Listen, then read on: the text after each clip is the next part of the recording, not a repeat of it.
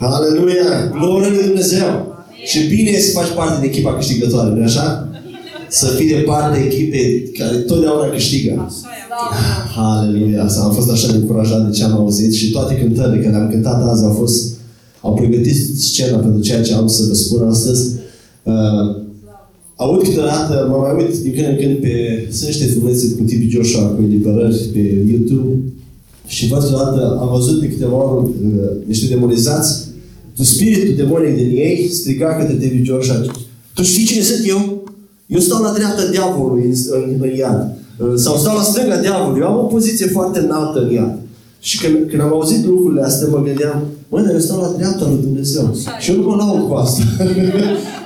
diavolul, diavolul se laudă că stau la dreapta diavolului, adică au o poziție uh, înaltă, adică cum îndrăznești să te pui cu mine? dă un pic mai tare. și așa și răbușit. Uh, și bă, când auzi aminte din cuvântul în Efeseni că sunt poziționat în lumea spirituală, eu stau la dreapta lui Dumnezeu, eu sunt poziționat în Hristos și am acea putere, acea autoritate de la dreapta lui Dumnezeu în Hristos. Dar da să, mamă, ce putere avem ca și creștini, ca și... Diavolul nu este înfrânt, nu este un factor. Biblia spune să rezistăm și el va pleca de la noi. Pentru că nu mai suntem lipsiți de gloria lui Dumnezeu, de slava lui Dumnezeu. Roman 3 cu 23 spune că toți am păcătuit și suntem lipsiți de slava lui Dumnezeu. Când se aplică acest verset? Mai suntem lipsiți sau suntem plini de slava lui? După, după ce primești pe Hristos, nu mai ești lipsit de gloria lui Dumnezeu, ci ești plin de slava lui Dumnezeu, de gloria lui. Gloria Tatălui este în tine, prin Isus Hristos. El, trupurile noastre de, au devenit templul Duhului Sfânt. Vă dați seama? Templul Duhului Sfânt. Dacă vă uitați în Vechiul Testament, câtă onoare, câtă reverență era pentru templul lui Dumnezeu, chivotul lui Dumnezeu de locuia chivotul lui Dumnezeu, prezența lui Dumnezeu, preotul nu avea voie decât o dată pe an, mare preot să intre, să aducă, să slujească lui prezenței lui Dumnezeu. Și acel templu am devenit noi acum. Așa că în perfecțiunile care le avem, Dumnezeu ne-a chemat și toate lucrurile, victorie, vindecare, uh, succes, deja le-a câștigat, le avem în lumea spirituală, ele sunt asigurate. Petru, 1 Petru 2 cu 24 spune, am fost prin rândele lui, am fost la trecut. Eu trebuie doar să aduc în ființă acum. Eu deja sunt vindecat, deja sunt. Diavolul încearcă să joace, să joace cu mintea noastră și ne pune în față, ne pune în față, dacă pui degetul acesta în fața ochilor tău aici, hai să-l vezi cel mai mare. Dacă îl depărtezi, hai să încerci să vezi uh, lucrurile de ansamblu. Și asta este tactica diavolului, de a te, a te face să te concentrezi pe lucrurile de aproape și a nu vedea ansamblu. Dar noi facem parte din echipa câștigătoare tot timpul. Indiferent ce vezi, indiferent cum te simți, noi suntem victorioși mai mult decât victorioși prin acela care ne-a iubit. Cel ce este în noi este mai mare decât cel ce este în lume și uh, așa cum este Hristos, așa suntem și noi în lumea aceasta. Haleluia! Astăzi vreau să vorbesc despre, așa mi-au plăcut cântările și versetele care, uh, uh versurile care le-am cântat. Era la un moment dat un bridge care spune, te iubesc doar pe tine, te doresc doar pe tine trăiesc doar pentru tine. Și astăzi vreau să vorbesc despre dragostea noastră pentru Hristos și mai mult decât atât, un pic mai atent vreau să merg la motivație. Auzeam pe cineva, nu știu pe cine, Robert sau nu știu, auzeam astăzi sau duminica trecută, vorbea la cineva despre, e foarte important, cu ce motivație faci orice lucru care îl faci. Și aș vrea să deschidem la 2 Corinteni 5 cu 14 la 15.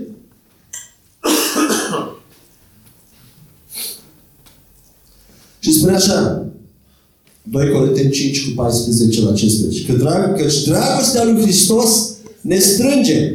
Fiindcă socotim că dacă unul singur a murit pentru toți, toți deci au murit.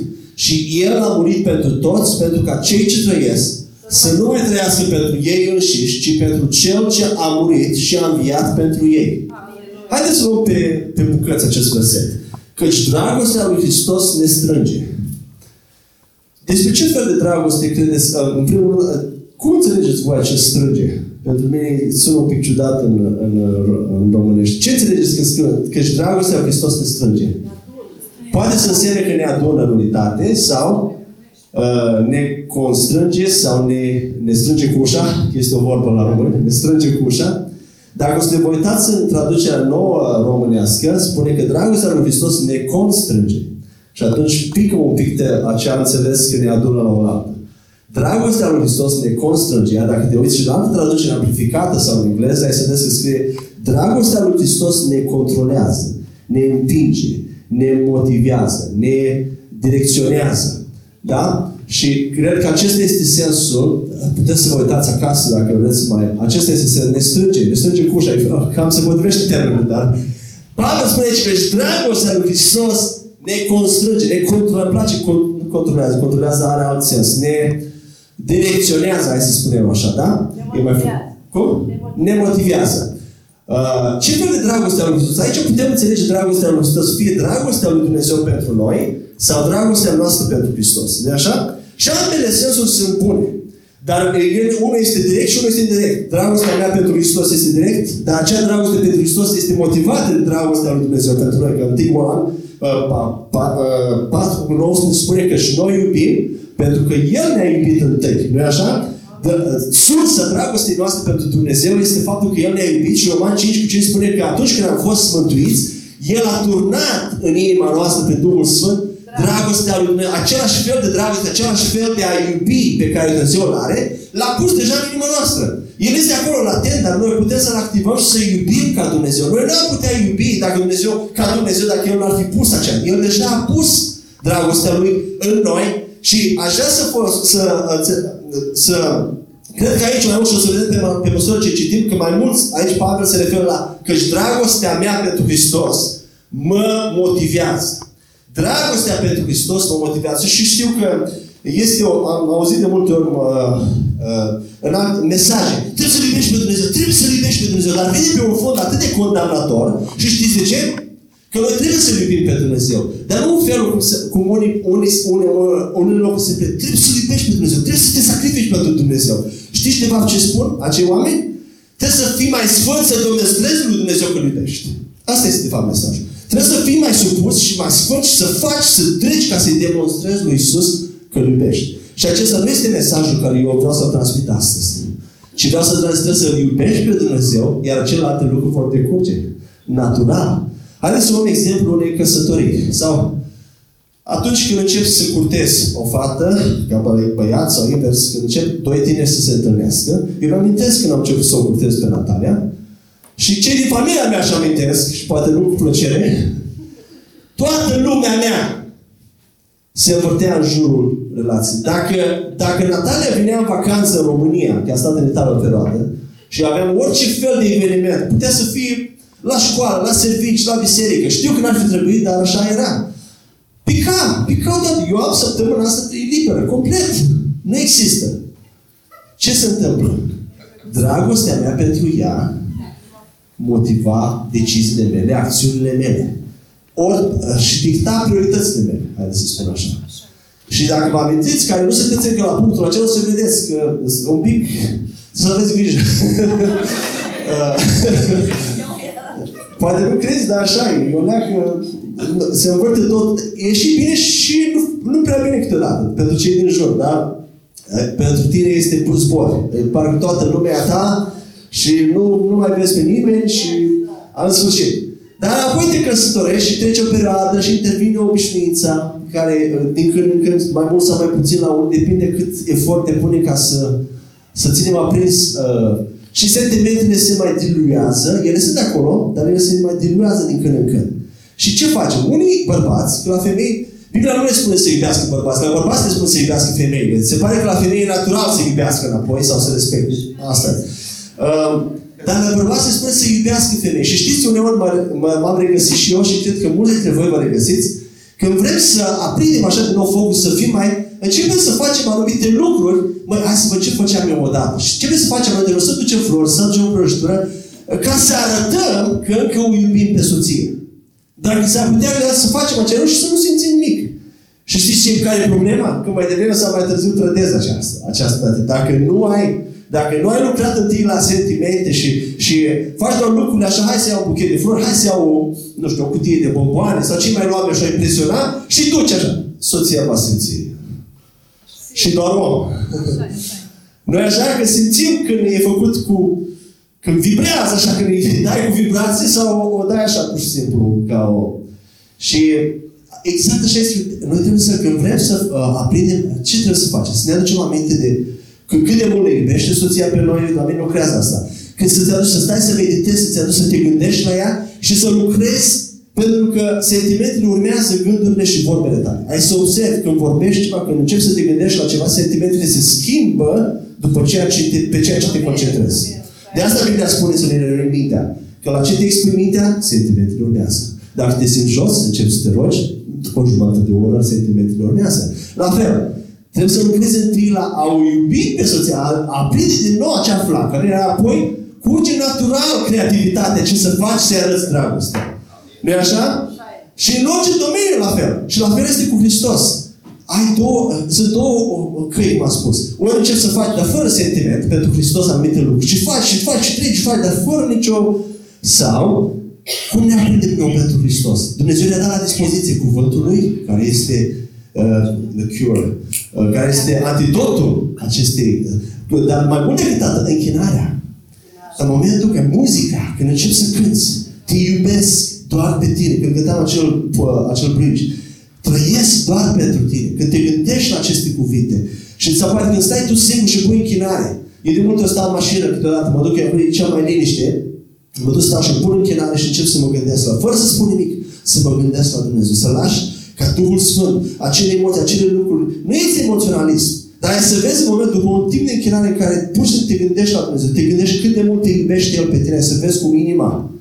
Ești să ai să ieși de acolo să, rup, să muți munții pentru Dumnezeu, că, ca să vezi că El este de partea ta, El te iubește și tu iubești pe El. Și acțiunile tale încep să izvorască pentru Dumnezeu dintr-o inimă de dragoste. Um,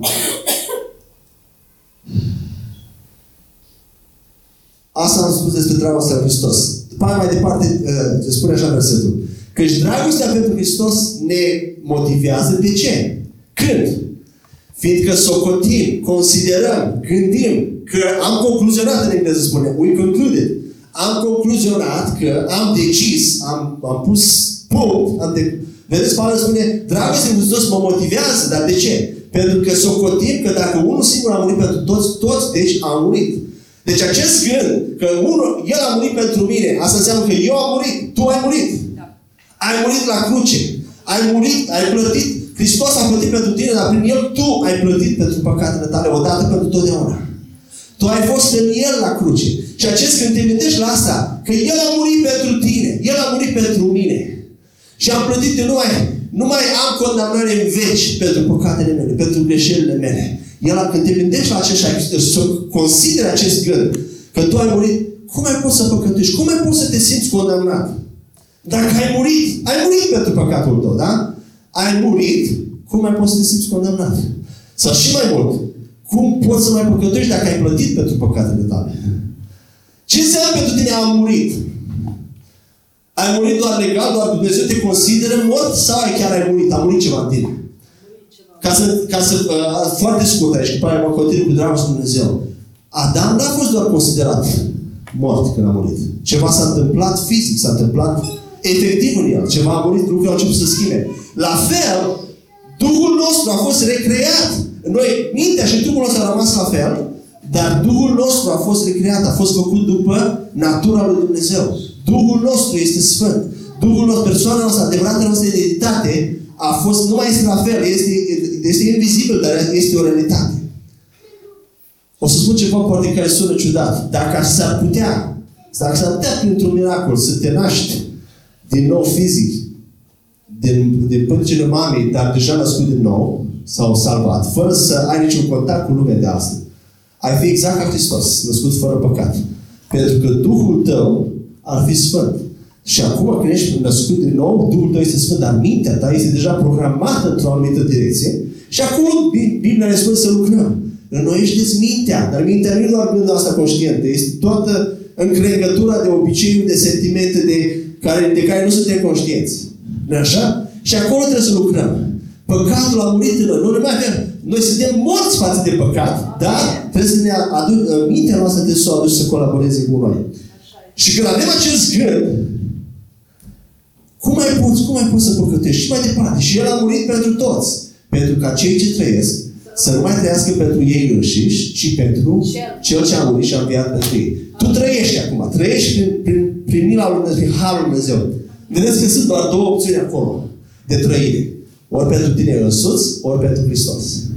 Nu există a treia opțiune. Deși ne pare că sunt, acolo bine sunt doar două opțiuni. Ori treci pentru tine însuți, continui să treci ori pentru Hristos.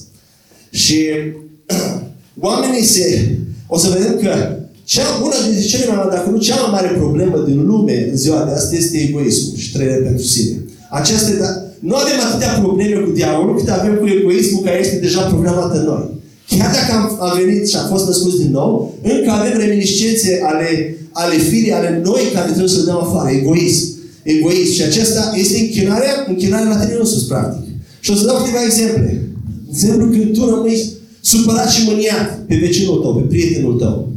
Ce este aceasta? Este trăire pentru este, deci de ce rămâi? E pentru că îl iubești pe Hristos sau pentru că te iubești pe tine? Când, când ești, când ai amărăciune pe sora ta, pe fratele tău pentru un timp, ce este acolo? De ce continui să ai aceasta? Dacă o ai, din dragoste pentru tine și nu pentru Hristos. Dar să nu și mai subtile, în, în slujire, nevoia de validare. Să, să, poți să fii, de exemplu, să hrănești pe homeless pe stradă, să, să-ți asumi conștiința că nu faci altceva, dar tu faci pentru Dumnezeu ceva, poate fi o motivație, sau să demonstrezi cuiva ceva că tu faci ceva pentru Dumnezeu, și nu știu cum se întâmplă, că foarte greu găsi, rămâne doar motivația că fac asta doar pentru că îl iubesc pe Hristos. Nimic altceva. Nu ca să avansez în rangurile, rangurile din biserică, nu ca să arăt la alții că fac ceva pentru Dumnezeu, nu ca să-mi arăt mie că fac și să nu mă duc pe stradă sau să nu mă duc să fac altceva, sau, de exemplu, chiar când mă duci în chinare, chiar când predic. Știți ce subtile sunt lucruri, motivații de ce predic? Poate să fie presiunea oamenilor din jur, poate să fie presiunea părinților, poate să fie presiunea prietenilor. Uh, de ce, de ce te duci la serviciu? Am, am auzit recent o, o predică în care atât de frumos spunea păstorul să învățăm pe copiii noștri și știu, poate sună undeva așa, nu din lumea asta, dar acolo, spre acolo trebuie să mergem. Vorbea când copilul tău crește și merge la școală, la o anumită școală, ai decis o anumită școală, tu ce îi spui la copilul tău ca să motivezi să meargă la școală? Când îi spui, trebuie să mergi la școală, de ce? Care este motivația care o dăm de cele mai multe? Cei care aveți copii sau care ați auzit. De ce? Că trebuie să câștigi un ban, să înveți, să ajungi mai să câștigi un ban, să-ți câștigi existența. Oare asta e motivația unui creștin? Nu. Când alege o școală, și asta mi-a vorbit și mie, când alege o școală, când alege o grădiniță, este această grădiniță, această școală cea mai, ce, în planul Lui Dumnezeu pentru tine? Este acesta locul în care Dumnezeu vrea ca să te învețe anumite lucruri pentru viitor? Este acest cel mai bun loc pentru Împărăția Lui Dumnezeu? Pentru că plata și servicia astea sunt lucruri secundare. Asta oriunde ai fi.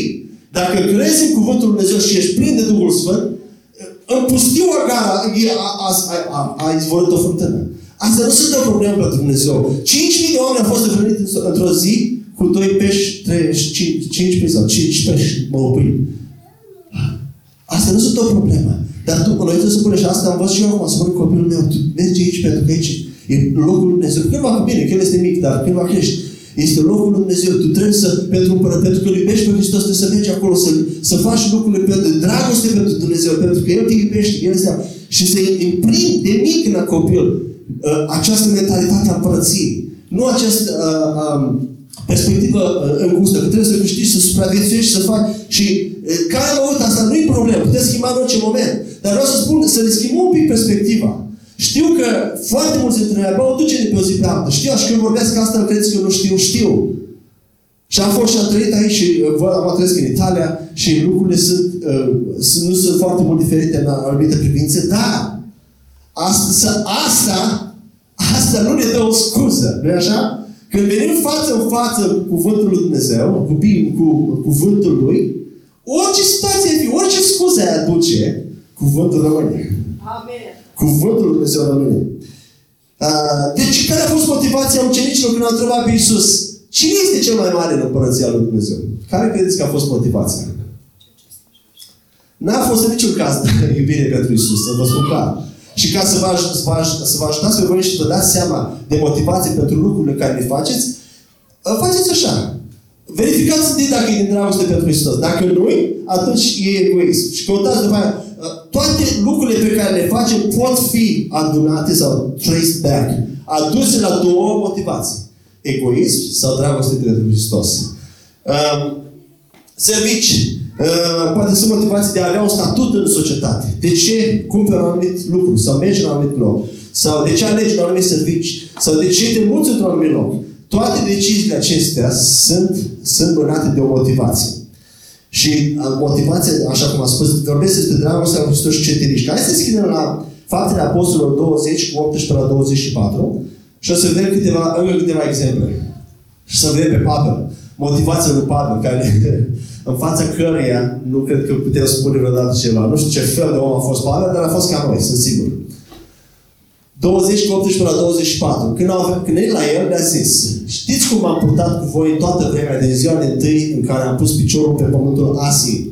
Am slujit Domnului cu toată smerenia, cu multe lacrimi și în mijlocul încercărilor pe care le ridicau unătirile ideilor.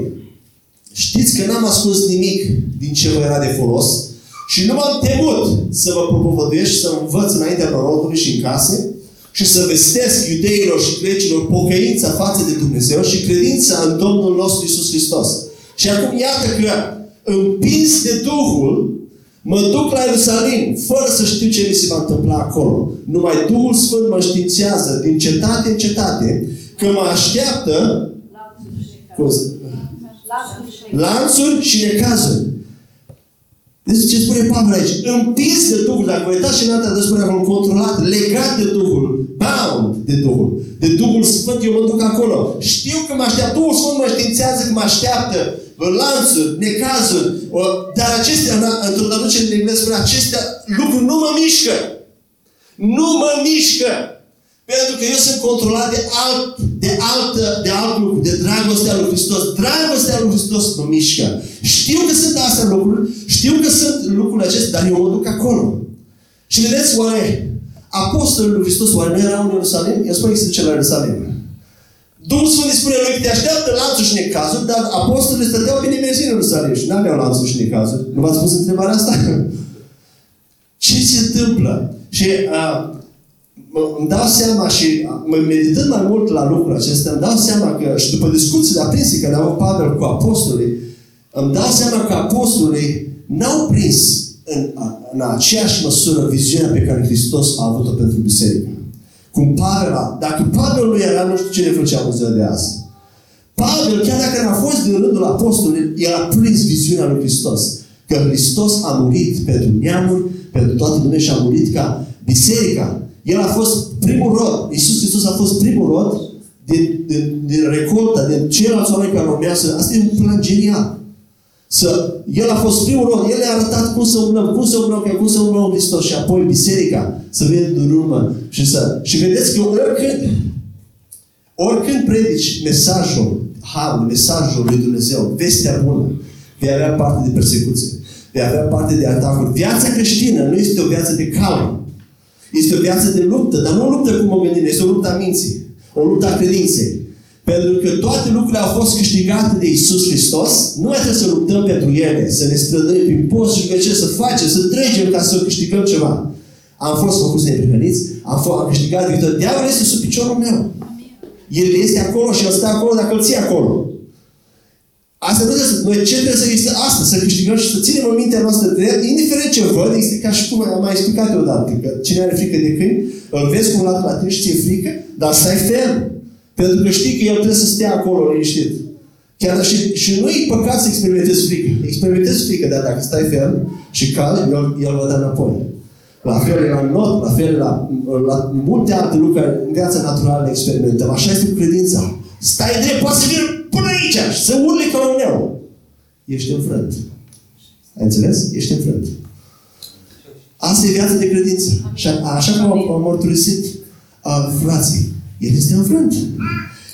Și uitați-vă la Pavel. Mă duc acolo. Pavel a prins viziunea pentru întreaga lume. apostolii poate să dea, nu-i judecă pe apostol, că el, așa i-a făcut pentru Hristos, a murit până la urmă ca și martir. Dar vedeți, era un mai confortabil. Și mă uit și mai văd și pe filmele astea, de fapt, de apostol. Era un mai confortabil ca Pavel. Pavel nu știa cum să iasă mai repede, să predice Evanghelia, să ducă, să vină, să facă pentru Hristos. Iar ucenicii, hai, noi suntem aici, la, noi, trebuie să vedem care, care e legătura între lege și ce a făcut Hristos, să mai, să mai uleacă, să mai zăbovim. Și vedeți, nu erau la fel de persecutați ca Pavel, dar Pavel se duce, mânat de treabă, împins de Duhul, se duce acolo. Și noi la fel, acum, dacă fac uh, paralel la noi, de multe ori, deciziile care le luăm noi sunt împotriva de familie. Suntem ostracizați, suntem nu ostracizați, suntem uh, judecați uh, pentru deciziile noastre. Nu vrem să ne punem poate în rău cu familia noastră, cu prietenii noștri, cu soțul, cu soția, cu colegii, cu... Uh, fiecare are uh, persoanele de care, hai să zic, nu ne, nu ne e frică, dar ai un... te motivează. Hai, te dansezi pe muzica lor, hai să spun așa. Fără să-ți dai seama. Da? Tu vrei să faci ceva, dar stai că nu pot, că, ai, nu pot, nu pot să refuz pe respectivul. Sau nu, a, dar ce o să spună lumea? Dar ce o să spună uh, tata, mama, când fac eu asta? Dar ce o să spună oare? Și fără să ne dăm seama, ei, ei, dar nu trebuie să o luăm chiar așa, raponic, dar poate Dumnezeu, poate eu sunt mai extremist, poate, ei, trebuie să mai aștept pe leagă sau... Și întoim decizia care după, după ce, și Așa și mie mi-a vorbit foarte mult. Înainte, predica, înainte de a predica acest, meditam la acest lucru și m-am regăsit în așa multe, așa de ușor să le pesc alte motivații și alte lucruri pentru acțiune care le facem. Cele mai mici acțiuni.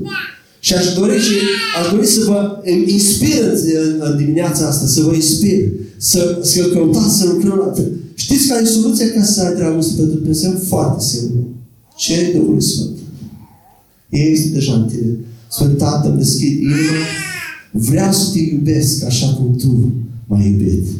Pentru că Tu ai dat totul. Vreau să te iubesc așa cum Pavel te-a iubit.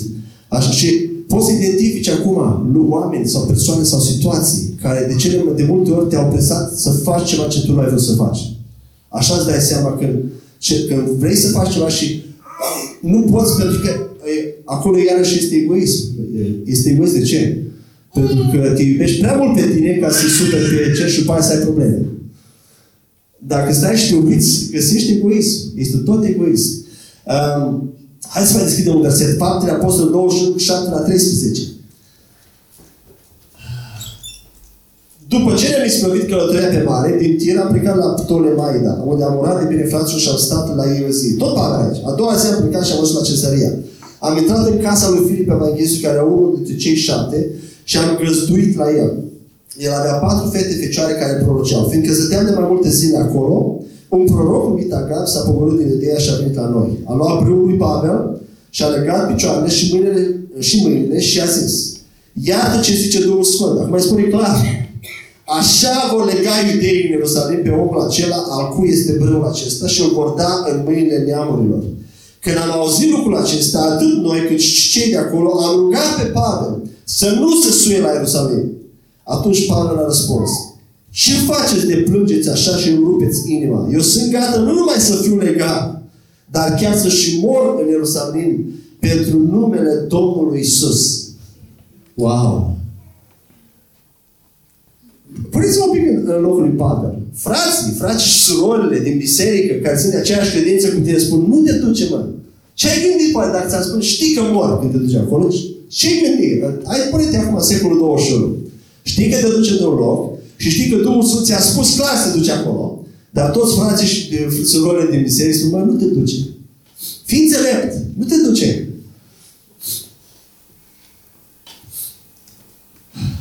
Vedem, îmi place așa de mult atitudinea lui Pavel. Pavel, acum să Pavel a, a analizat toată viața lui, a fost așa de nerădător să moară pentru Hristos, ceva de lui adevărat. Dacă îl vezi, el unde, unde e cel mai greu, acolo s-a dus. L-a iubit atât de mult pe Hristos. Și toate, toate epistolele lui, așa o să mai citim câteva versete, l-a iubit mai mult decât orice. Și gândiți-vă, el a fost cel mai tare în lege, cel mai tare preot. Dar când dragostea lui Dumnezeu a pătruns inima lui, nimic n-a mai contat. Nimic, nimic altceva n-a mai contat. Nici familie, nici șleatcă, nici cetățenie, nici uh, lege, nici rangul lui preoțesc. Nimic n-a mai contat. Spune, le-a considerat gunoi. Și poate multe din deciziile care, care le, le iei astăzi sunt judecate de alții. Dar dacă ești mânat de Duhul Sfânt, și asta înseamnă să fii mânat de Duhul Sfânt. Dacă ești mânat de Duhul, de Duhul Sfânt, Biblia spune că ești ca vântul. Nimeni nu poate ști unde te duci, încotro te duci. Ei se uită pe margine și dau cu părere. Mă, dar de ce ai ales chiar asta? De ce te-ai dus acolo? Sau de ce ai făcut asta? Fiecare își dă cu părere. Dar Corinteni spune că cine este al lui Hristos nu poate fi evaluat. De ce?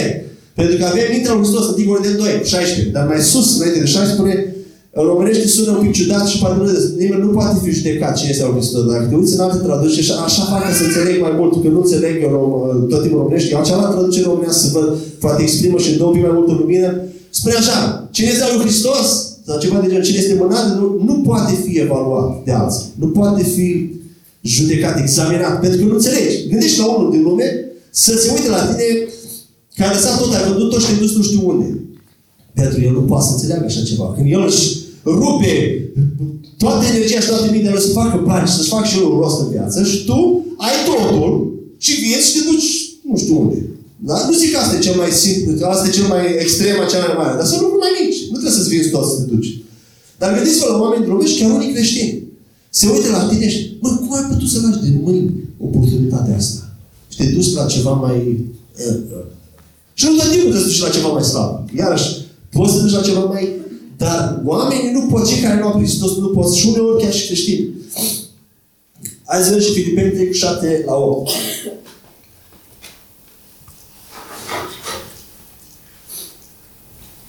Tot Pavel. Ce s-a dezbrăcat pe sine însuși și hai să citim mai de sus, de la 6. Filipeni 3 cu 7 la 8. Nu știu ce 3 cu 7 la 8.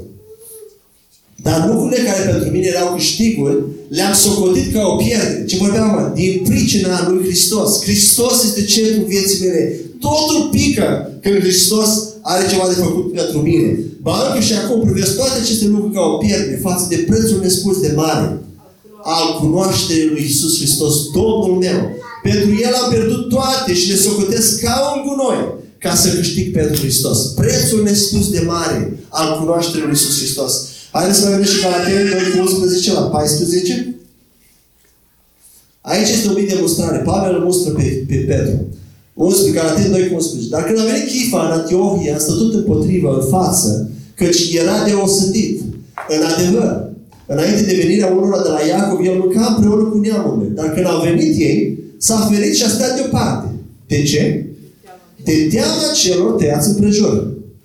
Uh, de, de ce s-a ferit? Care a fost motivația? Vedeți? Aici este un exemplu clar. Foarte, nu trebuie să fii foarte spiritual. Deci Petru mânca cu, cu toți, cu neamurile acolo și când au venit cei preoți, cei, când au venit apostolii la Ierusalim, s-a dat la o parte. A fost acolo dragoste pentru Hristos? Sau ce a fost acolo? De ce să dă? De teamă că de teama celor care de, imediat, automat, să, imediat acțiunea lui a fost să, pentru că încă era acolo și a menține această dragoste pentru Hristos și o să mai vedem câteva versete. Exact cum a spus aici, Pavel învață pe Petru o lecție, dar aș vrea să vă spun un lucru. Dragostea noastră pentru Hristos înseamnă cel mai mult pentru Dumnezeu. Mai mult decât orice ai putea face tu pentru Dumnezeu. Dacă tot ce faci, dacă și ceea ce dai la biserică pentru Dumnezeu, dacă nu o faci de dragoste pentru Hristos, Galatei spune este nimic, este faptă moartă. Motivație pentru orice faci. Dacă dai un leu, ce spune la văduva? Că a dat foarte puțin. Această văduvă a dat mai mult decât oricine. De ce? Pentru că a dat tot ce avea să trăiască și cu bucurie în inimă. Fără nicio remușcare. De multe ori să dau și cătărină. Oare cât să dau Dumnezeu? Oare cât să dau? Și primesc de multe întrebări despre zeceală, despre ofertă, despre... Oare cât să dai? Mă, dă cât, cât inima ta continuă să aibă bucurie și o faci din dragoste pentru Dumnezeu. Dacă ai dat tot salariul pe lună și după aia te chinui să, să o duci pe cealaltă lună și ce să fii frustrat și oare de ce am dat așa? Degeaba ai pierdut pe două părți. Ai pierdut și în fața lui Dumnezeu și banii pe o lună. Și te chinui. Și te, de, ce, de ce trebuie Viața cu Dumnezeu. De, trăi de patru Dumnezeu este o viață de odihnă. Asta este un, un parametru foarte important. În momentul când faci ceva și n-ai odihnă, n-ai pace, n-ai bucurie, ceva nu e în ordine.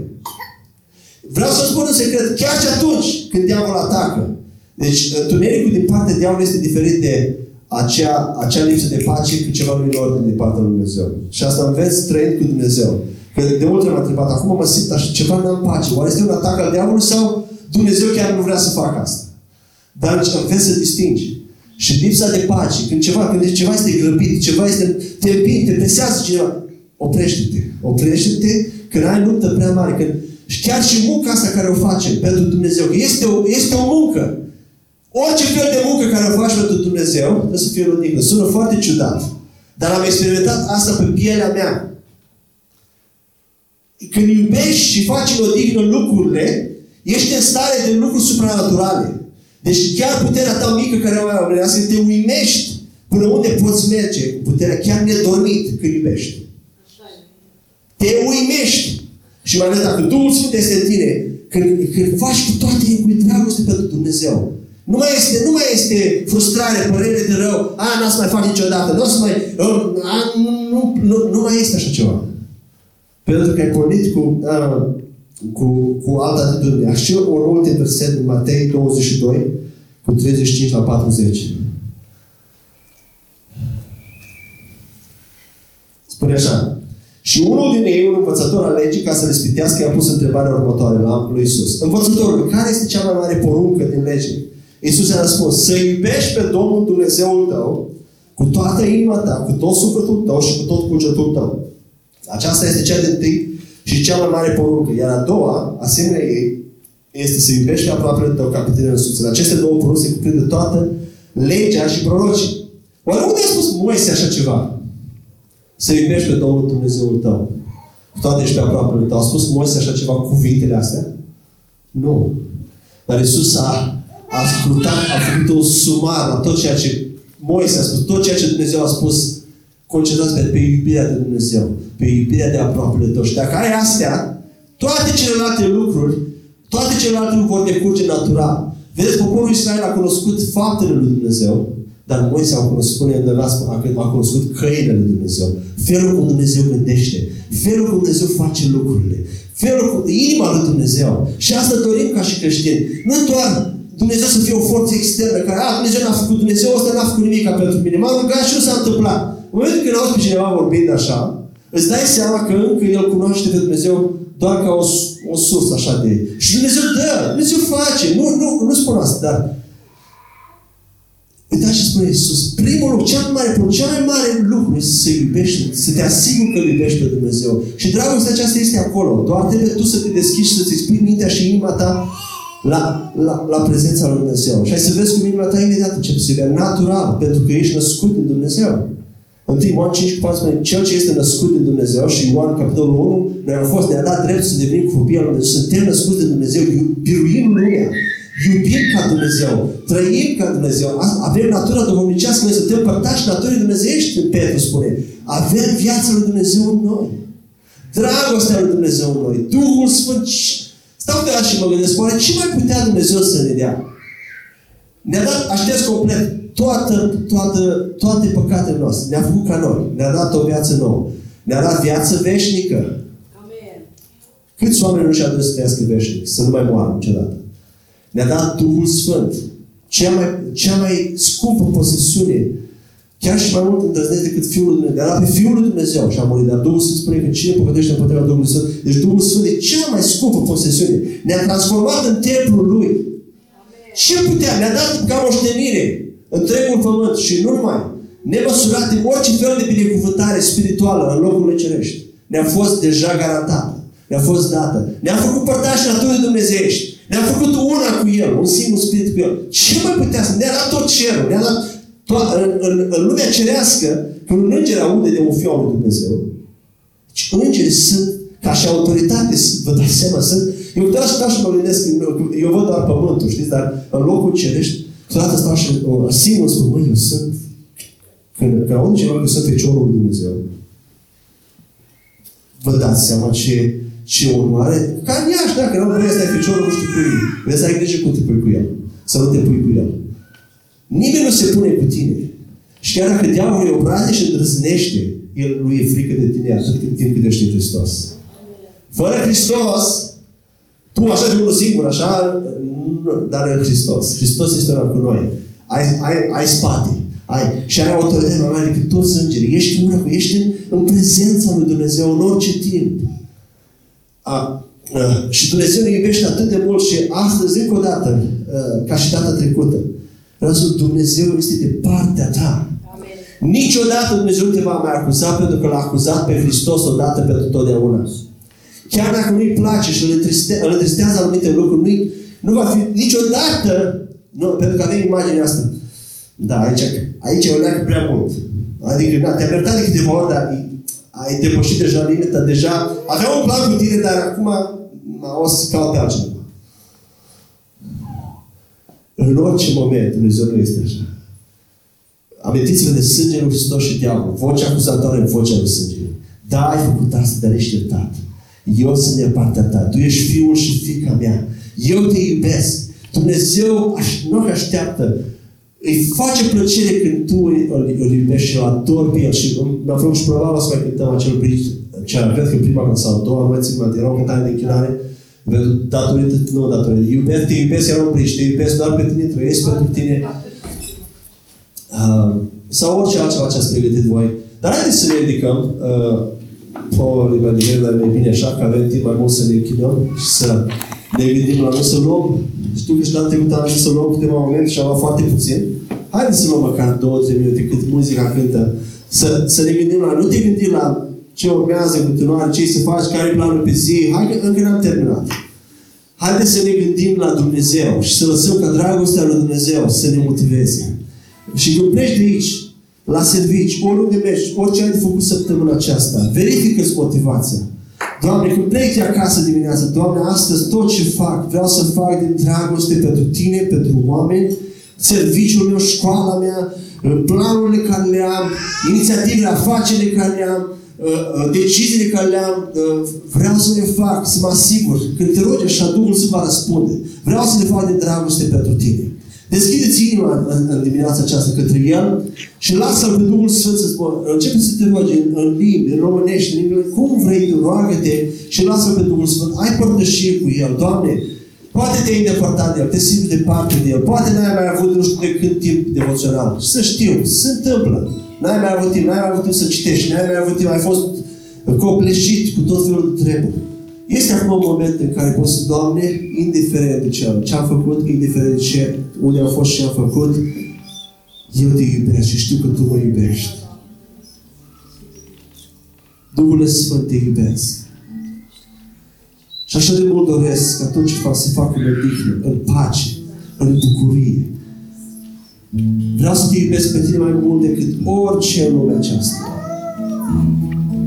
Și când spun aceasta, știu că zic că sunt lucruri care poate au supremație în inima mea, dar te rog chiar acum, prin puterea ta, eu nu pot prin puterea mea omenească, prin mintea mea, prin eforturi mentale, dar acum te rog, prin puterea ta supranaturală, să schimbi ceva în mintea mea inconștientă, în, în inima mea, să schimbi, să faci o schimbare astfel încât prioritatea, tu să fii prioritatea numărul unu.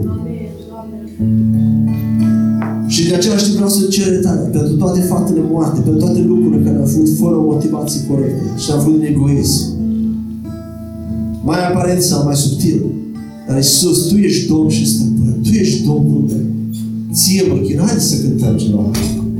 Hallelujah, Hallelujah, Hallelujah, Hallelujah. Încă de ce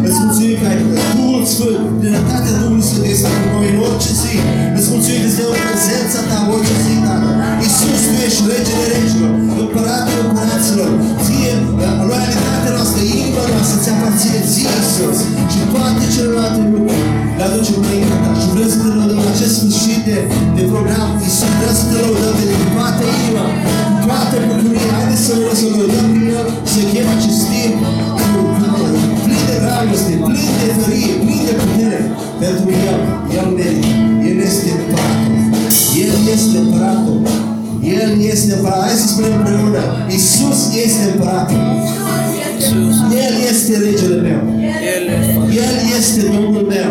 El este Domnul. Acum să ne lăsăm lui. Doamne Iisuse, pe Tine te iubesc. Mai mult decât orice în lumea aceasta. Mai mult decât orice Pe Tine te doresc. de tine te Mai mult decât orice în lumea aceasta. mai mult decât Doar pentru Tine. Eu trăiesc. eu trăiesc. Fiecare zi. Fiecare zi. Și mă bucur de Tine. Mă bucur de prezența Ta. Îți mulțumesc, Iisus. Haideți să mulțumim. Doamne, Îți mulțumesc, Iisus. Mulțumesc. Îți mulțumesc din toată inima mea pentru ceea ce Tu mi-ai dat. Haleluia! Haideți să lăudăm pe Iisus.